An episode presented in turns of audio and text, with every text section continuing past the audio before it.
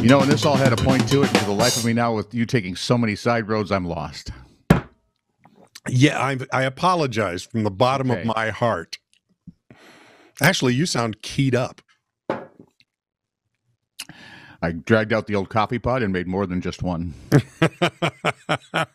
Because you want to feel awake for this. No, I figure I've only got so much energy, so what the hell? I might as well use it here because that way you can nap the rest of the day in front once of it goes away, it's gone for good. And it's like right in front of the Swedish League Dark. they, What?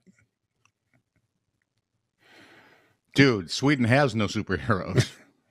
they have no crime. They have nothing worth stealing.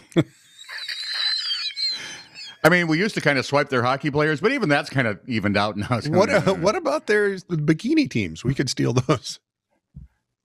I don't want people that live half their life in ice in bikinis. Well, there is that problem. Although, I'll, I have to. Hmm. Let me get back to you.